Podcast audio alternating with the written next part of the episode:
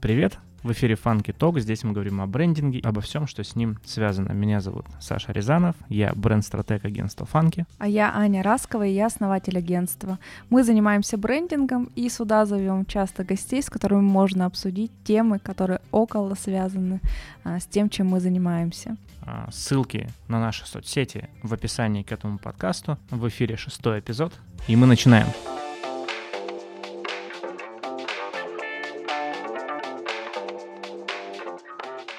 Тема сегодняшнего выпуска, друзья, это территориальный брендинг. А, сегодня у нас в гостях наш дорогой друг Илья Полянских, руководитель бюро «Плотинка», куратор открытого консорциума и участник еще огромнейшего количества крутых проектов. Илья, привет. Привет, ребят. Илюк, давай начнем с того, что, может, ты немножко вкратце расскажешь о себе, чем занимаешься ты и твоя команда, чтобы мы все погрузились а, и поняли, кто ты и о чем мы сегодня будем говорить. Ну, вообще мы занимаемся развитием общественных пространств, если коротко. А если поподробнее, то мы занимаемся тем, чтобы в России жилось хорошо, и люди чувствовали себя достойно, живя в своих городах. Не обязательно жить в мегаполисе, чтобы чувствовать себя счастливым, и поэтому мы полгода тратим на то, чтобы работать в малых городах нашего Урала, вот, и работаем над тем, чтобы пространство в городах становились лучше. Звучит круто. А вот такой вопрос, кстати, сразу же сходу про локальность. Вы все-таки себя ощущаете как такое федеральное, международное, или что такое локальное, уральское, про вот какую-то уральскую идентичность? У меня несколько лет назад был девиз по жизни и по работе а, «Мыслить глобально и действовать локально». Вот, мне очень нравится изучать а, различные международные практики, опыты по развитию территорий, по использованию технологий. Вот, и все, что мы изучаем вовне, применяем в своих проектах для небольших городов и для наших проектов. Ну, расскажи mm. вкратце, какие у вас проекты были на локальном уровне, чтобы у нас... Ну, самый локальный, я могу сказать, что это был газон на Гоголя Малышева в Екатеринбурге, тот газон, который стал знаменитым на всю страну. В котором участвовал э, собственник Талицкого молока? Да, это был наш первый заказчик, самый любимый. Да, Передаем ему привет. Мы изучали причины возникновения грязи в Екатеринбурге. Тогда эта тема стояла очень остро, и благодаря этому проекту мы дискуссию возвели на общегородской уровень, и были разработаны прям исследования, откуда берется на самом деле грязь. И наши шесть причин, они совпали с теми причинами, которые изучали люди из институтов. В общем, а, проблемы, они все на поверхности понятны, и мы пытались их решить на одном локальном участочке в центре города. Слушай, угу. как тебе такая подводочка? Локальный участочек? Нет, я про грязь, и у меня сразу мысль с грязь в голове. грязь в голове. Ну, короче, как э, внешне, э, как, короче, э, внешняя среда, то есть архитектура, то, что находится у тебя под ногами, вообще в целом, что тебя окружает в формате вывесок, тех же брендов, э, влияет на то, что у тебя в голове. Вы эти связи строите? Ну, Ройзман отреагировал на арт-интервенцию Славы ПТРК, когда он написал вместо Екатеринбурга слово «Грязьбург», сказал «Грязь у тебя в душе». Так что есть такая связь непосредственно в голове у нашего бывшего мэра. Вот, но порядок э, в городе зависит во многом от э, коммуникации внутри э, городских акторов диалога, администрация, проектировщики, эксперты и жители, ну и предприниматели в этом диалоге участвуют, и когда все друг друга слышат и доверяют, тогда грязи становится, естественно, меньше. Вот, а та грязь от э, ну, непроговоренных проблем и не принятых решений вовремя. Вот, так mm-hmm. что порядок в головах, он начинается как бы изнутри, да, и превращается в порядок в городе. И пять лет мы городской средой занимаемся и видим, как э, ну, становится чище и порядочнее во всех этапах диалога и проектирования. Ну, здесь как бы, да, тоже вот э, интересная мысль. Мне кажется, все а, взаимосвязано. То есть, когда ты человека помещаешь там в более такую благостную среду, но у него, естественно, образ мысли каким-то образом меняется. Вот. И, собственно, наоборот, если у него там что-то там появилось, да, он эту среду, собственно, создает. Вот. И поэтому тут какое-то, мне кажется, равносильное взаимодействие. Ну, мы очень много путешествовали. Я путешествовал, коллеги путешествовали, наши друзья путешествовали по миру и были и в Европе, и в Азии, и видели, как бывает. И ничего страшного с тем, чтобы бороться с такими дурацкими проблемами, как э, грязь или пыль. Ничего в этом страшного нет, и можно с этим работать. У людей есть практика, как э, восстанавливать закопанные реки, или как делать э, ливневую канализацию, или как делать э, ландшафтное решение так, чтобы фильтрующий слой земли не допускал грязь на дороге, и мы потом этим не дышали. И наши машины не приходилось мыть по пять дней в неделю. Угу. Ну, ты замечал в целом, как э, вот я вот эту корреляцию четко чувствую, как э, атмосфера города влияет на то, с какими лицами ходят по ней горожане. Ну, блин, я вспоминаю, приезжаешь в Италию, там каждая бабушка счастлива. Она одета в перстни, накрашена. И у меня сразу как-то растекается улыбка по лицу. Я не знаю, но вот для себя строю связь, типа архитектура, атмосфера города, я не знаю, это вот в плане людей, э, архитектурных объектов, там магазинов и так далее, и кухня, конечно. Ну, слушай, эм, как бы да, э, но это же как бы один из атрибутов, мне кажется. То есть в Италии бабушка счастливая еще по многим другим причинам. Вот. В Москва вроде чисто, а в метро заходишь, там грустные все ходят. Вот, ну, уже часто э, бываю в Москве. Уставшие, потому что мега, мега, мегаполис. Да, там тоже Зачем такие так уставать? уны- унылые достаточно. Ну, в целом, не, безусловно, визуальная среда там э, как, а, с точки зрения архитектуры, да, и там то, какими брендами ты пользуешься, чем ты себя окружаешь, безусловно, влияет на твое мировосприятие, на твое там эмоциональное состояние, да, и там подвигает тебя делать какие-то крутые штуки. Здесь как бы сто процентов, наверное, в этом уверен, но не только. В плане бабушки из Италии. Верно. Но у меня одна из а, задач, которые я ставлю перед каждым началом проекта, это сделать людей чуть-чуть счастливее, чем они были. И когда мы проектируем вместе с горожанами, мы видим, как у них загораются глаза а, от тех решений, которые они сами предлагают для своего родного города, и мы их учитываем при принятии решений в итоговом проекте. И люди должны чувствовать, что их мнение кому-то интересно, кроме них Мгм. самих и их внуков. Вот, поэтому архитекторы и дизайнеры, когда основывают свои проектные решения на пожеланиях горожан, пользователей этого участка, то и всем радость, и пользователям, и проектировщикам. А как у вас строится вот этот процесс, кстати, обратной связи? Типа как, в каком формате и когда вы ее получаете? Ну, Вот у вас был проект Свайнера. Во-первых, как вы типа сами считали, что есть такая потребность, и улица слегка зашумлена, э, и как вы здесь получали обратную связь от горожан? Но мы живем в этом городе давно и пользуемся Вайнера, ста- стараемся пользоваться ей как можно реже, потому что там ну, не, не самое комфортное место для прогулок, и гостей туда специально не поведешь. Вот. И перед тем, как мы вообще проектировать улицу начали, то мы поняли, что в городе диалога не было настроено на хорошем уровне, чтобы делать проекты современные. И поэтому мы решили исправить, э, сделать работу над ошибками и спроектировали с максимальным вовлечением общественности эту улицу, провели четыре проектных семинара. а, На каждом присутствовала разная целевая группа, и предприниматели, и креаторы, и местные жители. И после того, как четыре вот эти встречи прошло, мы поняли, что мы гипотезы предположили правильные, и городу это действительно пойдет на пользу. Ну и видно было по об- обратной связи от горожан, что им эти изменения давно уже а, необходимы. Мгм. А давай вкратце еще обозначим, что это за изменения, ну, чтобы понятно было. Да, ну улицу Вайнера, если представите, на подкасте это сложно сделать. В общем, это э, центральная пешеходная улица в Екатеринбурге, которая э, максимально зашумлена и фасадными решениями, и э, несуразными элементами благоустройства, и визуальным аудиошумом, и музыкантами, которые не в тех местах почему-то выступают, и ну, разные, разные пользователи улицы. Ну вот таким Екатеринбург, видимо, и является. Но жители хотят, чтобы он был лучше, и проектировщики считают, что центральная пешеходная улица должна быть достойна лучшего города Земли. Звучит круто. Звучит да, очень, очень мощно. А, а вот такой вопрос. а, Насколько, ну, то есть, насколько, насколько я знаю, вы в своей работе стараетесь вовлекать а, городские сообщества, то есть, ну, фактически людей, да, то есть, которые там а, пользуются тем или иным пространством. А Насколько большая отдача от таких людей, то есть, вообще, сколько добровольцев, так сказать, да, которым не все равно, которые там как-то вовлекаются в работу и на добровольных там Да, я могу рассказать, как мы первую, первую а, проектную сессию проводили в городе Талице, когда на встречу пришло человек 80 из небольшого города. Пришли люди подготовленные, с распечатками картинок из блога Варламова про то, как они хотят видеть свой город. Mm. И люди тоже много где попутешествовали mm. и знают, как может быть, и говорят, мы хотим, чтобы было вот так, вот так, вот так. Сделать, пожалуйста. И мы такие, спасибо, что вы пришли подготовленные. В общем, интересно диалог вести с людьми, которые знают, чего хотят со своим городом и готовы предложить свою посильную помощь.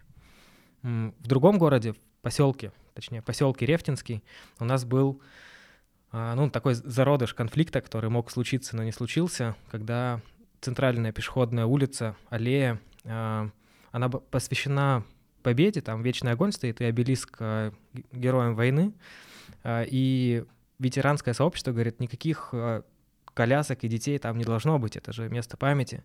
А мы спросили у него, ради чего вы воевали и зачем этим всем занимались, чтобы дети, наверное, ходили и были счастливыми. Он говорит, ну да, так-то все мы для детей делаем. И поэтому мы договорились использовать это пространство для всех, не только для ветеранов. Ну вот у меня, кстати, следующий такой а, вопрос э, был. А насколько ну, городские сообщества, там у каждого определенное свое видение, там, свое мнение, и как вы работаете с этим вот разногласием там.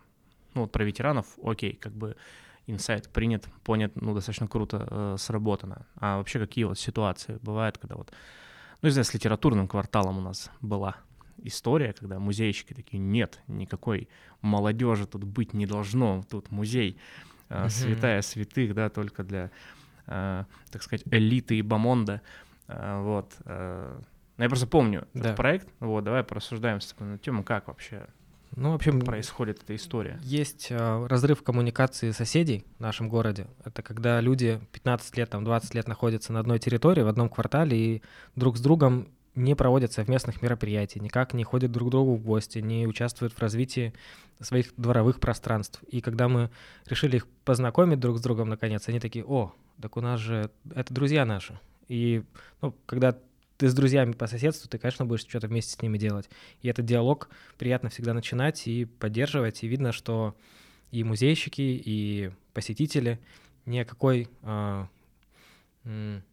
конфронтации с молодежным сообществом в конце, ну, не имели ничего плохого в виду про молодежь. Наоборот, все хотят расширять свою аудиторию и становиться открытие. И ну, в этом конкурсе, в конкурсном проекте мы не выиграли, конечно, но а, начало диалога было положено, и сейчас то, что происходит, уже лучше, чем было. То есть люди начали совместные мероприятия проводить, поняли ценность бренда, поняли ценность своего а, квартала и отстаивают его при общении с другими проектировщиками.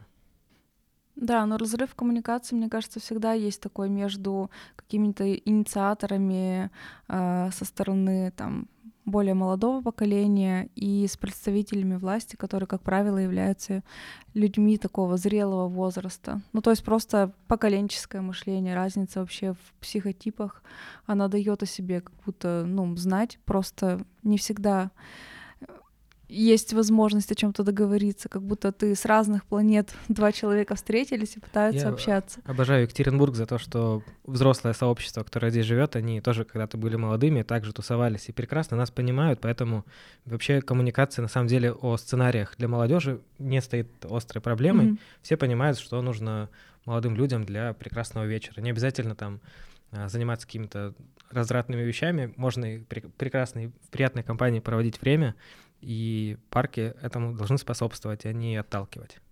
И заборы, которые мешают коммуникации, они мешают не только коммуникации, еще и восприятию, проницаемости, сценариям, которые могут появляться. И поэтому, когда ставишь вопрос ребром, а зачем вам забор с соседями, они говорят, а действительно, зачем он? И готовы уже его убирать. Ну, просто потому что его все ставили там сначала 90 вот да. мы тоже поставили. Чувство безопасности решалось забором, но сейчас другое время и о какой безопасности. И металлическая дверь, да. да. Металлическая дверь, да, я помню, мне была тяжелым ключом. Кстати, вот мы э, постоянно э, ходим с семьей к друзьям и отметили, что как нам кайфово жить на лестничной площадке, когда у нас всего четыре квартиры. Uh, мы, короче, просто все друг с другом общаемся, знакомы, там, и вообще в целом с соседями по подъезду. Но когда мы приходим к друзьям, вот это вот uh, такое мини-общежитие комфорт-класса, когда у тебя на лестничной площадке там 12-20 квартир. Вот, короче, уже мало кто с кем общается, знает друг друга. Такой барьерчик существует. С этим, с этим архитекторы и дизайнеры тоже хорошо работают, и э, есть практика по э, инициативному бюджетированию, когда жители подъезда могут договориться и изменить двор свой или изменить придомовую территорию. Тоже в Екатеринбурге есть. У нас дизайнер Андрей Трофименко занимается своим двором э, в железнодорожном районе, и у него это прекрасно получается. Он оказалось, что живет в одном подъезде с людьми, которые занимаются социологией и вовлечением горожан в процесс проектирования. И он говорит, о, это же мои помощники. Теперь у них целая банда, целый чатик, который изменяет двор, создают объекты искусства, делают дизайн-код своего двора, в общем, Очень развлекаются круто, да. как могут. Ну, это крутой, кстати, кейс. Вообще, мне кажется, вот прям не хватает этой истории, потому что я, у меня тоже четыре квартиры на лестничной клетке, я вообще никого не знаю. А вот. А, ну, там куда они уже просто переехали. Вот, ну, есть, да, Должен быть барьер. человек, который возьмет на себя инициативу, станет mm-hmm. старшим по подъезду и всех будет пушить в чатике и напоминать о том, что нужно что-то сделать на выходные. Давайте там поработаем, давайте чаю попьем и так далее он от подъездов к более такой глобальной э, теме, когда территориальный брендинг. Uh-huh. А, как мне кажется, спрос на него сейчас значительно вырос, там, uh-huh. нежели чем 2, там, 3, там, 4 года назад. Как думаешь, с чем это связано? С тем, что э, муниципалитетам, городам начали наконец-то выделять деньги на внедрение э, идентики, брендинга и дизайна городской среды, и муниципалитеты наконец-то стали пользоваться этими возможностями, приглашать профессионалов и серьезно размышлять о том, как на их город, на их э, территорию это повлияет. И видя изменения в городской среде, э, предприниматели активизируются. Мы тоже хотим современно выглядеть соответствующе mm-hmm. этому городу, и все развиваются. И города должны иметь ну, такую приоритетную инициативу, чтобы с них, с них все начиналось. Не обязательно крупному бизнесу инициировать. Это может быть а, муниципалитет и отдел администрации спокойно. А ты чувствуешь, что вот э, провели, короче, проект территориальный брендинг, э, собрали команду. Вот последний, что у вас был один из последних проектов Кунгур. Угу. Ты чувствуешь, что реально пошли какие-то изменения? Ну, что город стал реально меняться и стал более привлекательным и для туристов, и для молодых людей, которые там остаются, они переезжают куда-то. Ну, ну да, у нас во время проектирования случилось знакомство с э, Ярославом, который проводит э, чемпионат по BMX в Кунгуре, и он говорит, что наша работа помогла ему визуально идентифицировать его фестиваль, чемпионат на всероссийском уровне, и к ним приезжают уже более титулованные спортсмены, чем раньше. Это может быть связано с брендом, но может быть нет, но ему приятно, что вот этот стиль города, он привлекает людей, ну, по, поизвестнее, по титулованней, ну, спортсменов именно. Угу. Ну, вообще, это же абсолютно интересная история, то есть, например, напрямую там связано, потому что фактически э, вот этот чувак, который организовал там э, BMX Fest, он же является стейкхолдером. Конечно. Всей этой истории, то есть он как э, из э, там ивент направления, да, или там может даже, наверное, предпринимательство, в принципе, это назвать, вот, то есть он является стейкхолдером, который ну, вот благодаря, собственно, вам случился этот фестиваль в том числе, потому что вы сделали какую-то визуальную ну, историю. Ну, еще другие предприниматели, которые не связаны со спортом и с экстримом, например, керамисты. У них есть гончарная лавка, магазин сувениров, там горшки, кружки, разные изделия. Они говорят, о, так мы же можем этот бренд использовать в своих э, оформлениях в магазине, в э, чеках, в э, табличках, в э, не знаю, как Ну, в общем, во всех, да, носителях, где... Да, они... в, носителях, которые могут продать их продукцию в гораздо дороже, дор- дороже, чем сейчас. И они говорят, мы хотим заказать отдельно свой брендинг, давайте сделаем. В общем, предприниматели тоже видят возможность улучшаться и пользуются этим. Ну да, но проблема-то в том, что вот как я как не знала, что в, конкретно в Кунгуре э, для меня, как для туриста, существует, так, по сути, да, кунгур оформился с точки зрения визуального языка и коммуникации. Но я как турист, я практически так ничего для себя и не обрела, и не поняла, почему я туда должна поехать. А еще есть момент того, что, окей, даже если я узнала, а, потому что до меня дошел сайт, буклет или какая-то там инфа о том, что есть вообще в Кунгуре классные исторические точки, места. Но инфраструктура-то от этого не наладилась. То есть или вместе с территориальным брендингом в том числе и подрастает инфраструктура. Да, я услышал эту связку. в общем, а, разработка брендинга, она а, становится первым этапом при изменении городской среды в целом. Естественно, Кунгур не ограничился заказом на идентику. У нас еще заказали а, концепцию туристического развития центра города и проект благоустройства центральной улицы. Собственно, в этом году мы будем строить центральную улицу в Кунгуре и реализовывать еще туристическую концепцию в виде навигации, фасадов, табличек. И самое главное, что это будет, это воздушный шар, чем славится Кунгур, будет выполнен в э, дизайне нашей идентики. Ух ты, круто, да. Ну, кстати, вот интересная история про воздушные шары. Там в Кунгуре же фестиваль это там большой проводится, не помню, как он называется, он где-то на воздушных шарах, там это все очень красиво, достаточно зрелищно. И у меня такая мысль, э, мысль-вопрос созрел. Всегда ли брендинг какой-то территориальный а, должен быть завязан на истории? Ну, там, Кунгур, там что-то там, какие-то купцы, город какой-то такой вот, вся вот с вот этой темой. Или можно взять инсайт вообще какой-то э, современный. Или всегда ли нужно упарываться вот в историческую там идентичность и что-то оттуда выкапывать mm-hmm. из краеведческих музеев? Ну, вообще, когда мы гуляли по Кунгуру и думали над тем, как мы будем работать, мы отталкивались от того, что уже есть в городе, потому что придумывать что-то с нуля достаточно сложно, а город гордится уже существующими наработками за те 360 лет, которые он существует. Это и кирпичная архитектура, это и керамика, это и воздушная небесная ярмарка, и три реки, которые в городе протекают, и художественные мастера, которые учатся и работают в Кунгуре разных направлений. Вот, поэтому мы вдохновлялись Кунгуром. В других городах, где мало чем можно вдохновиться, можно разрабатывать и новый визуальный язык, это тоже не проблема, и города готовы на эксперименты. Например, городу там тоже 360 лет, но у него, к сожалению, ничего из исторического не осталось. Может быть, там разрушилось или сгорело, а восстанавливать очень дорого.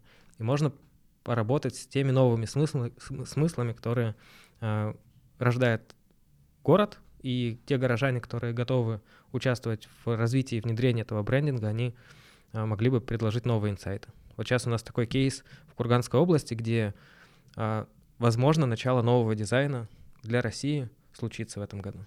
Для России? Да, потому что, а, ну, после Курганской области там дальше уже идет Сибирь, и идентичность, она не накопилась достаточно объемно, как это, например, в Кунгуре или там в европейской части России. У них новая идентичность, у них новые смыслы, новый дизайн. И мы хотим этот дизайн транслировать не только через графическую часть через а, дизайн ландшафта, дизайн малых архитектурных форм, дизайн пространств. И, в принципе, ну, в городах маленьких это легко делать. В больших сложно. В больших лучше опираться на существующие инсайты. А, я так э, радуюсь и, знаете, открыла для себя просто с появлением э, проекта «Лето на заводе» «Сысерть». И мне так э, обидно, что таких проектов мало. То есть вот э, я просто родом из Тагила, Саша тоже из Нижнего. У нас куча просто есть классных и локаций под подобные проекты. И в целом обидно, что разъезжается молодежь, хотя как бы точек притяжения э, довольно много, в том числе и наполненных каким-то историческим бэкграундом. Плюс недалеко от Яката, то есть в целом можно ездить. Я езжу, потому что родители там, но мне бы хотелось проводить там как-то интересное время.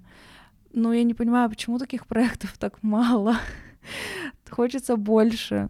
От чего это зависит? Мало инициативных групп, или просто вот эта связь не такая крепкая, типа город, предприниматель. Ведь в лето на заводе просто в том числе и предпринимательская среда подтянулась, открывается, что там, Сушков открылся там, да, в этом году. Ну, сейчас поехал, да, раньше прям супер маленькие какие-то ребята такие, стейкхолдеры такие маленькие-маленькие, прям пытались скрываться.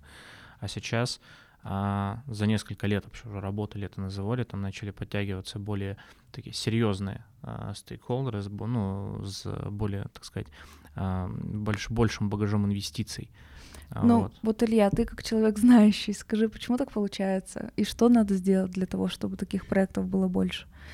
Ну, с СРТ можно сделать скидку на то, что у них а, Ладно, никаких скидок с серти не будет. Там просто живут классные люди, у которых э, шило не дает им покоя, и они с горящими глазами все делают и изучают свой город и привлекают новых людей и готовы проявлять гостеприимство ко всем желающим. Ну, естественно, диалог администрации и предпринимателей. Когда открывается агентство развития города, это вообще не так часто появляется. В СССР это случилось, это эксперимент, и на этот эксперимент откликнулись огромное количество креаторов, огромное количество предпринимателей, и а, тот огонек, который есть в команде, он продолжает гореть. Мне это очень нравится. Ну, то есть получается какая история? То есть у нас вроде с одной стороны есть а, желание, uh-huh. то есть мы видим ну, достаточно большую отдачу да, там, среди населения, а, среди там, разработчиков, там, бренд-стратегов, архитекторов, там, а, дизайнеров и так далее, но все равно масштабно, да, в каких-то глобальных масштабах вот, не происходит, хотя вроде у всех желаний есть. Почему? из-за сложности взаимодействия э, лиц, принимающих решения, так скажем, и инициаторов, или вот в чем, а, на твой взгляд, ключевая сложность вообще вот этих вот историй, почему как бы идет все не так быстро, как хотелось бы? Ну, может быть, не везде есть такие прекрасные руины, как в Сесерте, в таком центральном месте, потому что у них это действительно центр города, исторический, на этом месте есть плотина, есть завод, есть гора, есть огромный красивый пруд с прекрасными закатами, и место давно напрашивалось на то, чтобы там что-то сделать. Я там 10 лет назад гулял и видел, что что за территория такая интересная, когда она рухнет наконец-то. Просто Но не случилось. Как будто Тагильский вот этот завод описывает, да, Илья? Все то же самое. А, пруд, гора. Пруд, гора, плотина, кстати, плотина, чисто Урал имеется. Чисто Урал. Да, есть такая история.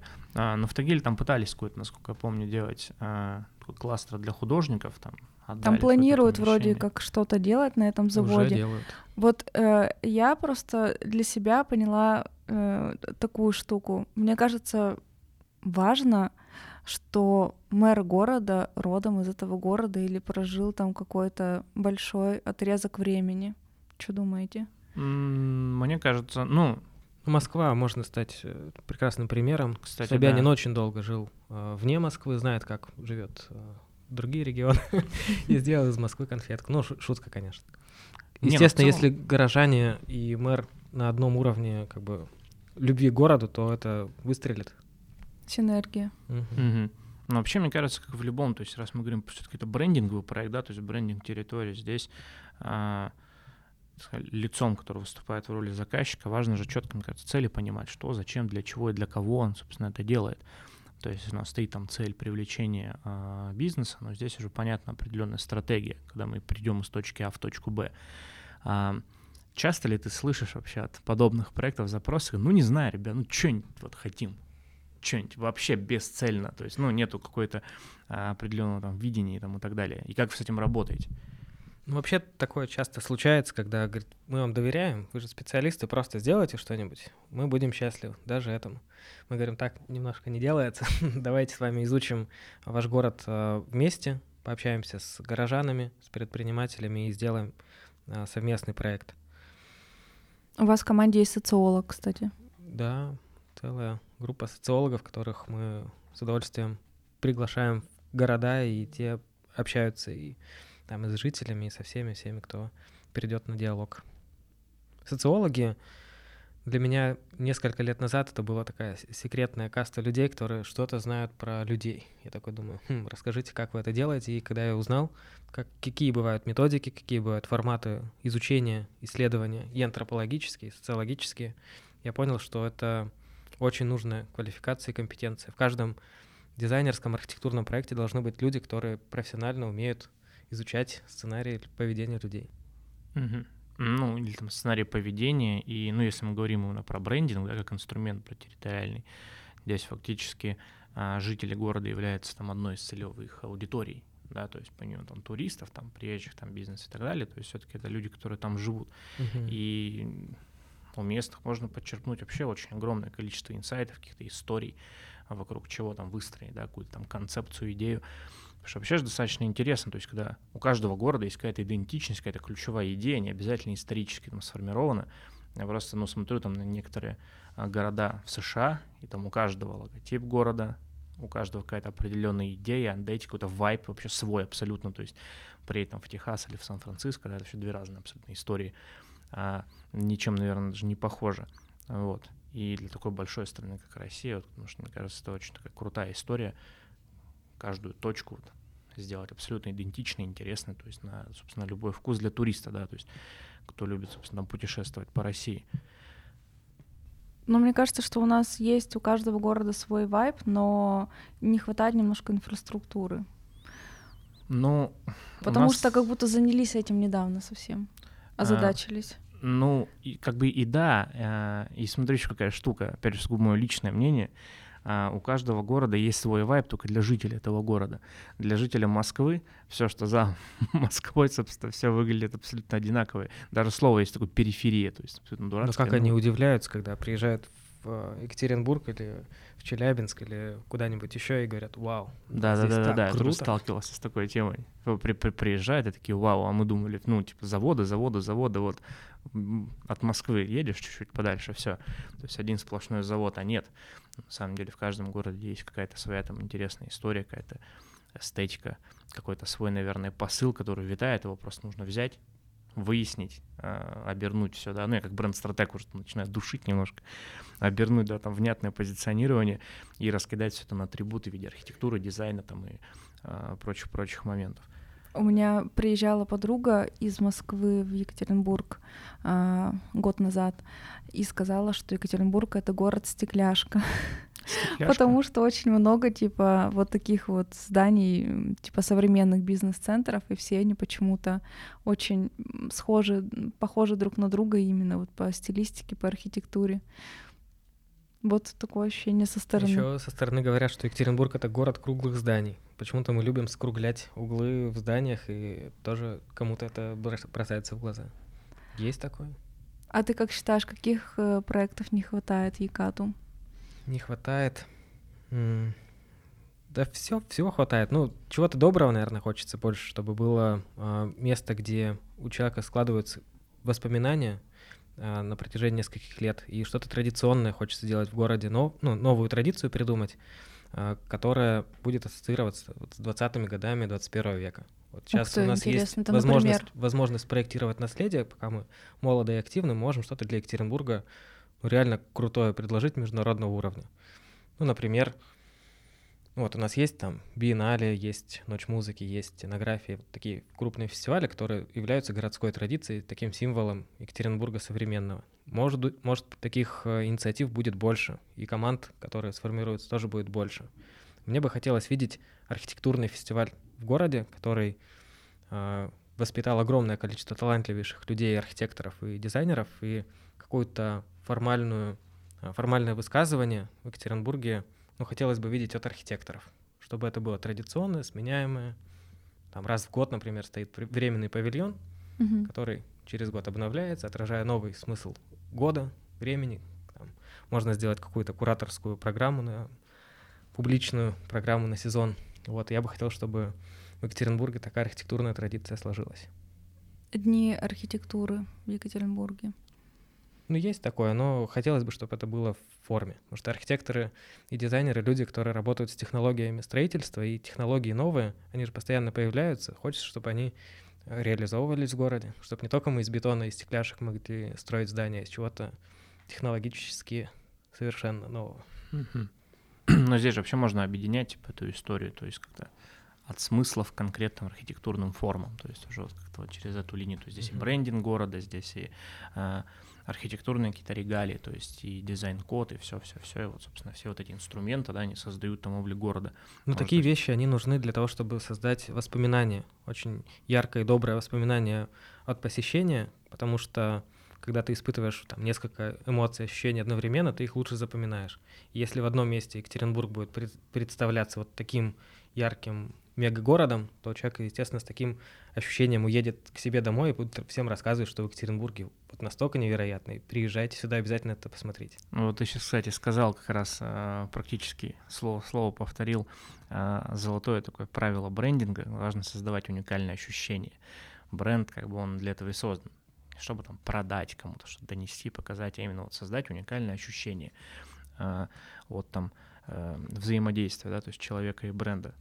Поэтому все про брендинг, как ни крути, все почему-то упирается вот в эту вот точку, но мало кто этим инструментом на самом деле то есть пользуется, а надо бы, хочу вам сказать, дорогие друзья. А, тоже вот вопрос тебе. А, Ну, на данный момент, как считаешь, у нас, ну, мое мнение, у нас достаточно слабо развиты туристические бренды сейчас. То есть сейчас какая-то волна вот идет, ну, начинает с ними работа какая-то идти. И, в общем, там, надеюсь, в общем, все это разрулится и будет там только двигаться вперед. А, ну вот пока, пока что, да, то есть это вот не в какой-то там супермасштабной форме. А почему-то вы, как архитектурное бюро «Плотинка», вот прям а, особое какое-то внимание уделяете именно вот таким проектам в плане развития туристических?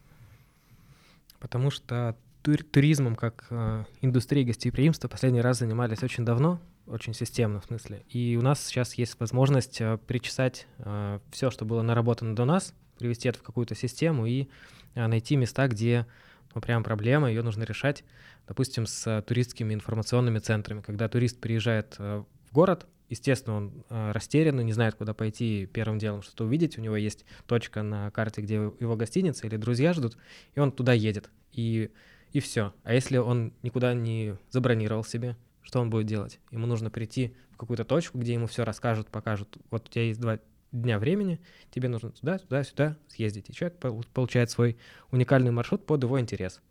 Вот такой сервис в Екатеринбурге, ну, просто напрашивается, мы его хотим сделать. Когда мы делали туристическую концепцию, именно такую идею мы заложили в ТИЦы, это туристско-информационный центр, которые будут децентрализованно распространены по городу. Ну, Ты можешь там только информацию получить или типа составить маршрут и тебе организуют типа всю Тебе все под ключ организуют. Mm-hmm. Я один раз таким сервисом воспользовался в Индии. Меня, конечно, на деньги неплохо так развели, но зато я чувствовал себя в безопасности, находясь в незнакомой mm-hmm. стране и с незнакомыми людьми, а, чувствовал себя хорошо. Ну, слушай, здесь же вот как бы в этот инструмент фактически вовлекаются очень-очень много всего, то есть и бизнес, да. а, в зависимости там мероприятия, может, какие-то в городе именно в этот момент проходят, mm-hmm. то есть вот смотри, у нас такая движуха, поэтому да, здесь очень большой круг заинтересованных лиц, собственно, большой круг заинтересованных лиц, больше вложений, больше инвестиций, больше денег, и, в общем, а, на словах все звучит очень-очень круто, и как будто бы все уже должно работать, а, вот, но тем не менее, надеюсь, мы все-таки к этому, к этому придем. А, Слушай, а давай порассуждаем. Вот, например, мы брендинговое агентство, вы архитектурное бюро, чтобы такого крутого да, мы могли бы сделать, например, для города Нижний Тагил или в целом на Урале. Ну, про Нижний Тагил у нас э, очень много мыслей э, копится с прошлого года, когда мы готовили образовательную программу для горожан, чтобы сформировать те компетенции, которые необходимы городу для развития. И мы предполагали, что будет несколько тем для разного уровня погружения. Допустим, инфраструктурная проблемка или глобальная проблемка с Демидовским заводом или э, новый сервис какой-то, который требуется городу. В общем, э, в Тагиле ну, нужно работать с Демидовским заводом. Сейчас эта работа ведется московско-петербургским консорциумом. Когда они приезжали к нам в гости, они спрашивали, э, обратно. Что нам делать, ребята, типа подскажите. Типа того, но они спрашивали, как у тегельчан, наших коллег, что нам делать с э, культурной программой, потому что не понимают москвичи, петербургцы, что делать в Нижнем Тагиле молодежи. Мы прекрасно видим, как можно там поработать, и знаем опыт ребят, которые там техно-рейв с э, дымовыми пушками делали. Но прекрасно можно локацию использовать не только как музей, но и как ивент, площадку. И мне кажется, Тагила все получится. При, приезжайте домой, вы чё? Не, ну я езжу там, Шучу. бывает. Но вот я заметил такую историю в Тагиле. А, в Екатеринбурге в 10 вечера идешь, на улице ну, куча народу. Вообще что-то все тусуются, гуляют. Выходишь в 10 вечера в Тагиле, там вот так вот просто. Тишина, просто народу никого. Вообще, как будто, знаешь, просто молодежь в городе вообще не живет. Хотя это не так. А, вот, там, молодежь достаточно большое количество. И собственно, там людей моего возраста, да, там и какие-то друзья, которые там остались, там они раз инженерами там работают достаточно на таких серьезных должностях, вроде как бы. Потому что мало точек протяжения совместно. То есть все сидят по квартирам. Почему? Потому что заведений мало, они не самого высокого качества. И самое главное, что мало вообще прогулочных мест. То есть, по сути, одна набережная, которая такая, типа, строго мраморная. Она классно сделана, по ней приятно пройтись, но она такая как бы скучноватая, потому что она очень однообразная. Это большой участок, который выполнен а, как бы, ну, в одном, типа, характере, так скажем. Ну, там нет активности никакой. То есть я не говорю сейчас про вот эти турники, там, фото животные, вот прочее, весь этот ужас и кошмар. А, но каких-то таких адекватных, достаточно современных, интересных активностей там ну, вообще ничего нет. То есть она просто, ну, какие-то стат статуи красивые стоят, что ты идешь. Ну вот, да, просто скучно ходить каждый день в одном и том же месте, а заведений типа мало, и что дальше делать? Поеду в вот. Ну, что думает тагильчанин? в Тагиле единственное, вот, что, ну, опять же, дать немножечко э, отступление. Э, когда я там жил, ну, там, мне там, лет 17, 16, 17 лет, сюда уже приехал. А, в общем, в подростковом возрасте на скейтборде катался, и мы катались там на памятниках. И всегда вот там была тусовка. Сейчас э, Нижний Тагил построил достаточно большое количество скейт-парков, молодежь тусуется там, да, ну, кто катается, и памятники просто опустили. Нету вот этой вот тусовки. Я помню, какую-нибудь площадь Слава там приходишь, а там вот это вот а, комьюнити, просто человек 50 сидит или там на драме просто там куча народу. Сейчас вот такого нету, потому что ну, есть какие-то локальные точки, но они такие очень закрытые.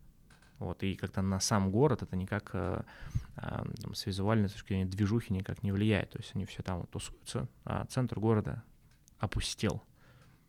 Ну, вообще должны быть места социализации, такие третьи места, которых в нашей стране очень много было построено в 40-е, 50-е годы после войны.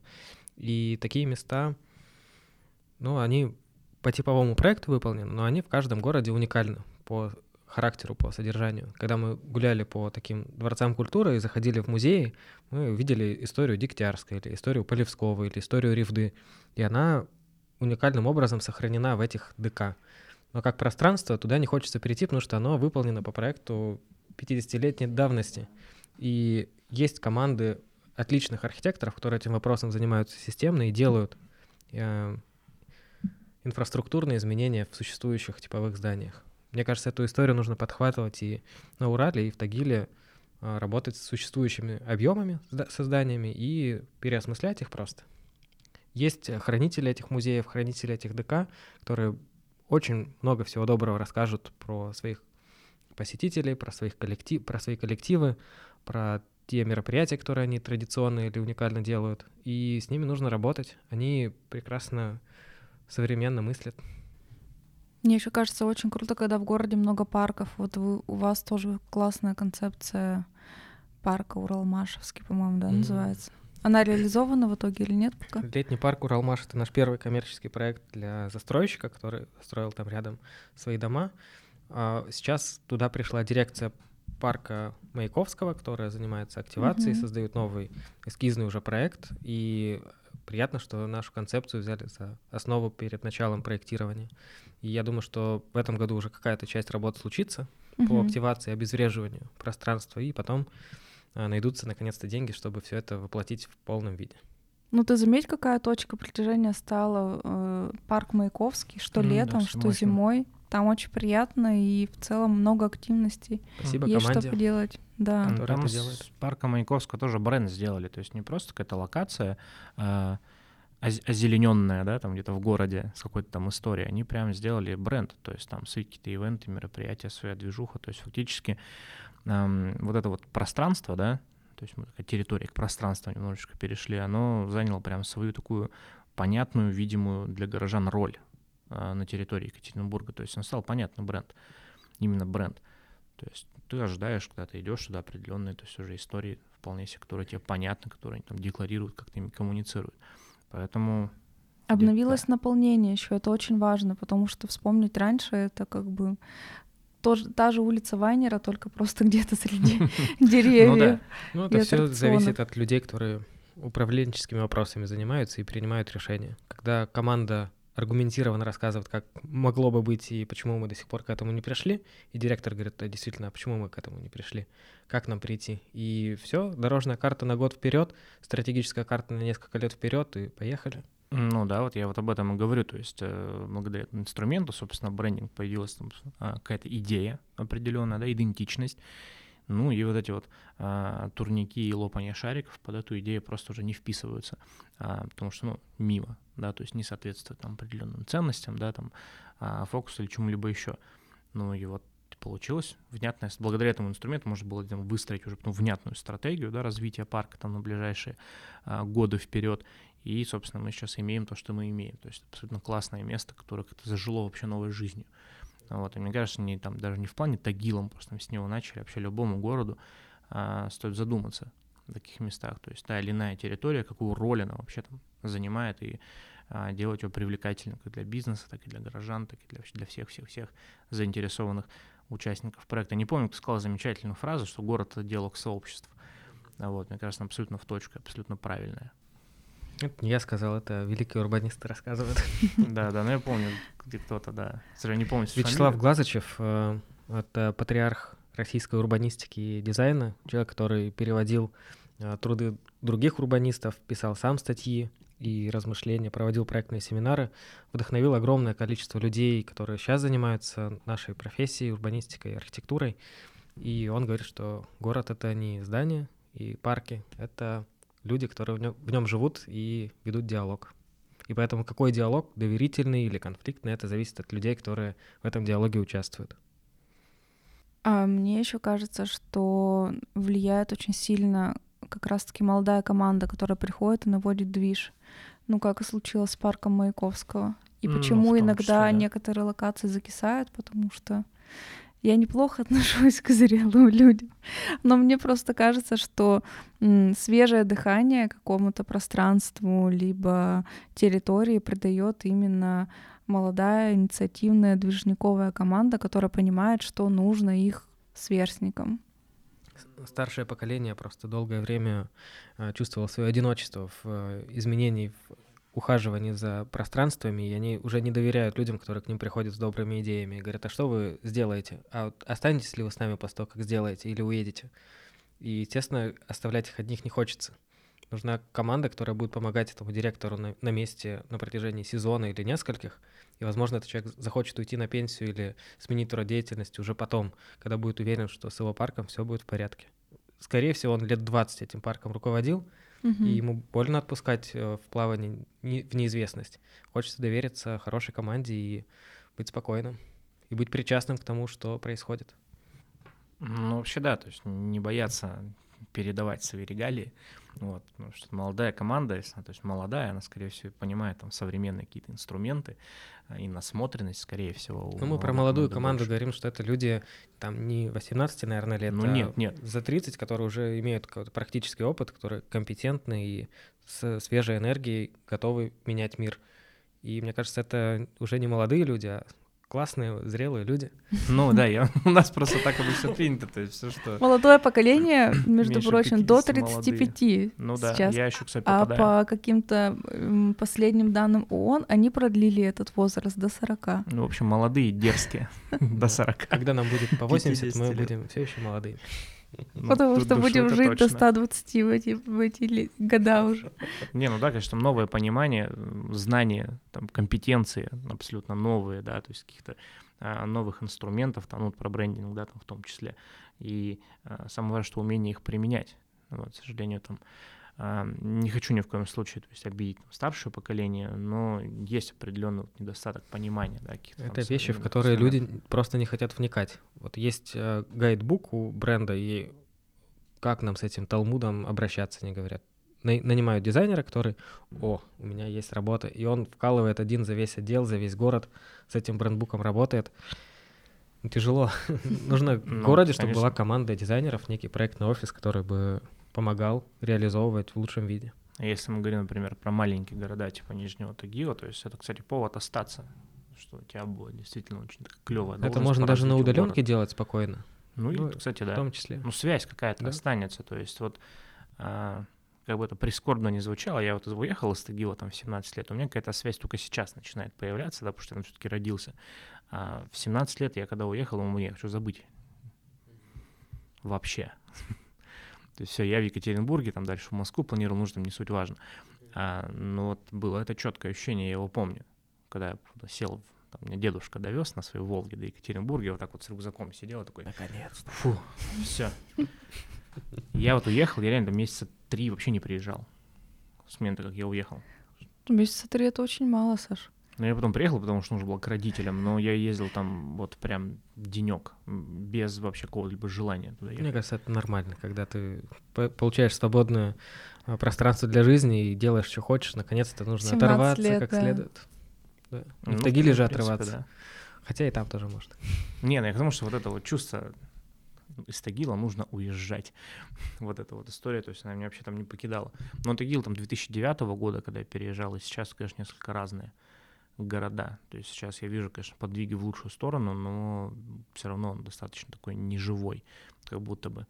Там Евраз, насколько я знаю, кстати, вот в плане взаимодействия бизнеса, насколько я знаю, там Евраз сейчас как-то пытается активизировать, а, но не является действительно таким очень мощным стейкхолдером. И вот, кстати, одна из идей, что можно было придумать, да, как с ними посотрудничать, замерить уровень молодежи инициативной, да, то есть в городе. Они с этим прекрасно работают, ну, как вот могут, справляются. У них есть э, креативный кластер самородок, который является точкой притяжения художников. Они дают резиденцию для, для художников у себя дома.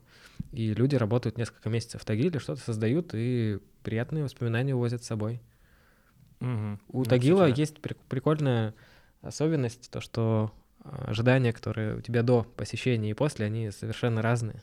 И ты видишь другой Тагил, не тот, который ты себе вообразил по стереотипам. И также с Челябинском, например. Мы сейчас с Челябинском работаем. Вот какие там бетонные труселя могут быть в Челябинске? Это супер модный, клевый техногород, который устремлен в будущее, и там люди с колоссальной энергией его развивают. Меня очень драйвит просто, когда я туда приезжаю, общаться с этими людьми которые не уезжают из Челябинска, а наоборот всеми силами фигачат, чтобы он был лучше и лучше. Ну да, но у Челябинска, насколько я знаю, то есть там есть какая-то определенная отдача. Но вот а у некоторых городов просто есть инициативные люди, но отдачи там со стороны города нету никакой. Это вот из года в год что бьешься, бьешь, а потом все, ребят, я в Петербург или куда-нибудь за границу. Там, ну, такая история тоже бывает, поэтому... Ну, это города, где свою инициативу гораздо быстрее можно реализовать и стартануть как с трамплина. В маленьких городах э, порог э, коммуникации мэра с горожанином минимальный. Угу. Ты просто звонишь или там приходишь, по времени записываешься и просто общаетесь и предлагаешь свои идеи. Здесь, чтобы попасть к мэру, нужно пройти целый путь. Годы. И, и то не всегда получается. Но, в общем, у малых городов есть преимущество, чтобы стартануть как нужно. Mm. Ну, здесь же, в принципе, не только, да, то есть обращение к мэрам, то есть, вот, ну, например, например. там Нижний Тагил, это, а, ну, не знаю, конечно, там не супер сильно в, в знаток вот этих процессов, но насколько я вижу со стороны, как а, все-таки бывший горожанин, там как-то основной движухой вот как раз-таки является бизнес. Ну, типа Евраз, например, uh-huh, да. Uh-huh. То есть мэрия, ну, в текущем ее виде я как-то не особо замечал, что они там как-то а все почему? Потому что мэр не из Екатерин... Ой, не из Тагила. Ну, может быть, кстати, в том числе. Вот, на раз там что-то, да, у них там какие-то лидеры Евраза, что-то инициативы городские, там как-то они, в общем, с, этим очень прикольно работают и э, создают действительно такой образ привлекательного работодателя. Мы на одном из прошлых подкастов да, говорили про социальную ответственность, там бизнес, социальный вклад. Вот там как-то он есть. А я это вообще к чему? Что не обязательно, ну, помимо инициатора, кто-то еще один должен выступить, э, так сказать, драйвером, да, для всей этой истории. То есть там, не обязательно должен быть там мэр города или власть, это может быть какой-то крупный бизнес.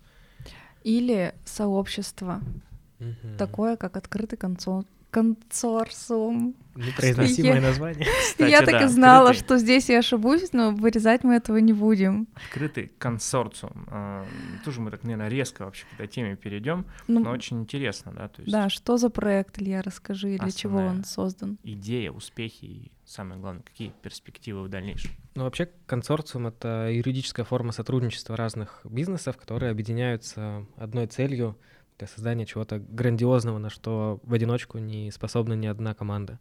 И у нас получилось создать такой консорциум во время разработки конкурсного проекта Центра Екатеринбурга, когда а, глава города объявил о развитии территории вокруг городского пруда. Мы такие, блин, нам так хочется плотинку сделать, мы же плотинка. Это звучит как проект мечты. И мы подумали, что наверняка есть люди, которые тоже хотят для Екатеринбурга что-то важное сделать. И у нас получилось э, пригласить в команду э, огромное количество специалистов высочайшего уровня, чтобы сделать победную заявку на этом конкурсе. И у нас получилось э, объединиться и ни разу не поругавшись сделать суперпроект. Ну, который- вы выиграли его, насколько я знаю. Выиграли, да. И в течение восьми лет по условиям конкурса должно быть, быть реализовано, но проект очень большой и требует проработки, и он многомиллиардный. То есть там инвестиции выше крыши, и нужно просто это довести до конца той команды, которая сформировалась, которая понимает еще в чем прикол проекта. Потому что Мгм. когда это там, пройдет лет пять, нужно будет переосмыслять заново.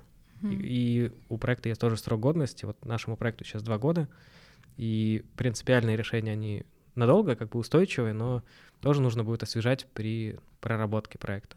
Ну, то есть он будет реализован. Ну, я очень на это надеюсь. А какие планы и цели дальше? Но вообще, одна из ключевых целей — это помочь реке и сети стать чище. И экологическое сообщество в городе очень большую работу проводило на тему и сети, как ее освежить, не использовать как рабочую лошадку для города, а сделать так, чтобы это было местом, где приятно ходить и не нюхать этот запах. Оказалось, что и сеть а, с какого-то древнего уральского языка переводится как а, собачья моча. Вау. И Наверное, будет очень приятно всегда участникам использ- этого. использовали именно так, как э, не положено. В общем, у реки большие проблемы с э, водосбросом, и нашей концепции было предложено раскрыть реку Мельковка, которая 50 лет назад оказалась в трубе, закопана под улицей Дзержинского, чтобы построился концертный зал «Космос». И мы думаем, что архитекторы-модернисты, они не специально это сделали, но так получилось по требованиям, но они бы были счастливы, если бы река снова обрела свои берега. В этом году будет проходить Iron Man, и та часть дистанции, которая касается плавания, она будет организована как раз на сети.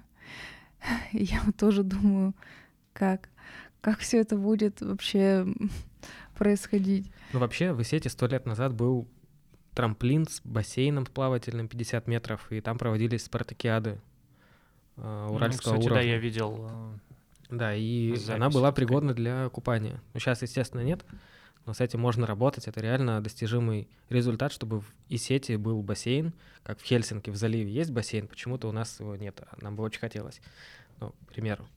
Так что можно сделать так, чтобы в Исете можно было, ну, там, не купаться голышом, конечно, но хотя бы приятно гулять вокруг и не чувствовать запах. Да, или если упал, не дай бог, да, чтобы нужно было не так неприятно.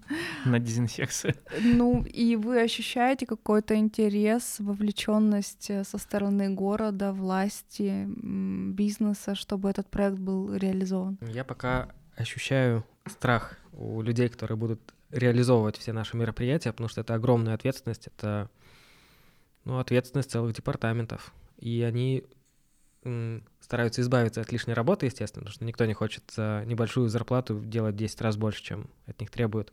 И поэтому от сообщества больше зависит, насколько будет реализован проект. Потому что администрация только подписывает и согласует, помогая, там, содействуя административным ресурсам. Но доводить до реализации должны люди, кто хочет этих изменений. И почему бы не раскрыть реку не силами там, администрации, а силами горожан, которые хотят видеть город чистым и экологически здоровым.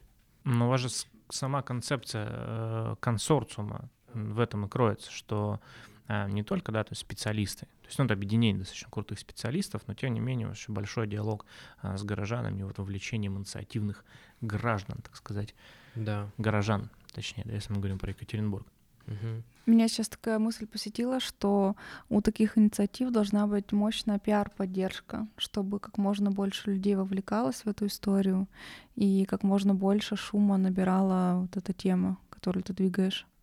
Ну, у нас была презентация проекта на форуме 100+, это самый крупный строительный форум Урала, но, к сожалению, на оффлайн презентацию ну, пришло там 100 человек, это было замечательно и с аплодисментами, а- публично это увидело не так много людей. И не все знают, что вообще такой проект и такое объединение есть, и меня это расстраивает. Почему-то об этом не говорят с каждого там, как, хотя, казалось бы, мы же о развитии города говорим, можно Ну, это достаточно... погромче об этом говорить. достаточно новая интересная форма взаимодействия, то есть, ну, фактически же определенный механизм консорциума, не просто классное название, а там вот заложена же как раз-таки идея вот этого взаимодействия. Ну, да, вот, наверное, пиар, пиар-инструменты. Листовки, мероприятия, какой-то движ, посвященный этой теме. Ну, послед- общем, Последний год у нас чуть-чуть, чуть-чуть выпал из э, повестки публичных там праздников и мероприятий. Мы не рассказывали, не делали большие презентации, к сожалению. Но все впереди, год трехсотлетия, и о, о наших проектах и о проектах наших коллег все узнают в год трехсотлетия. Потому что мы думаем, что ну, кто-то же живет в этом городе и не хочет уезжать отсюда никогда. Нужно всем рассказывать. Слушай, наверное, такая одна из итоговых тем. Екатеринбург — город мечты. Какой он? Город мечты. Ну, твоей, наверное, конкретно. Каким ты видишь Екатеринбург? Или хотел бы его видеть? Но мы думали над этим вопросом, когда делали туристическую концепцию, и у нас получилось сформулировать четыре слова, которые легли в основу. Екатеринбург — это сплав а, культур, эпох и талантов. Потому что не граница Уральских гор, не граница Европы, Азии, не граница Запада и Востока, а наоборот объединение. И гораздо проще ра- разъединить, чем объединить. А в Екатеринбурге все делают вопреки и умеют объединяться. И мне кажется, что объединить Запад и Восток, там разные а, менталитеты, это все Екатеринбургу под силам. Вот. И город, где случаются эксперименты, где люди сталкиваются и происходят какие-то вспышки, инсайты, это город мечты для меня, потому что а, очень много крутых, талантливых людей здесь живет, и их объединение позволит сделать город мечты не там, на словах, а реальным. Вот, и про объединение, про сплав, мне кажется, Екатеринбург мечты вот в этом. звучит вдохновляюще. Ну, кстати, нет, достаточно крутая а, связь слов. То есть сплав, что-то про металлургию, ну, типа, потому что у нас тут есть эта история. да. И вот какое-то нерушимое, мощное, но те же то не консервативное, а там, талантливых, современных там и так далее. Ну, достаточно круто. Как Да. позишнинг города Вообще, Екатеринбург, он У- супер. Удивительно, что не только мы слово «сплав» используем в названиях, там и в э, описании концепции, другие проектировщики из других городов тоже уделяют слову «сплав» особое внимание, и не только там про сплав металлургический, еще и по реке может быть сплав. Ну, Ну, и, кстати, да. Да, и река, она способствует тому, чтобы эти инсайты, идеи реализовывались. Мощно. Очень, На, э- очень. на этом, очень пожалуй, мощно. закончим. Илья, спасибо. Спасибо вам. Да, Илья, спасибо. Очень рады были пообщаться, порассуждать. Сейчас получился достаточно очень интересный диалог.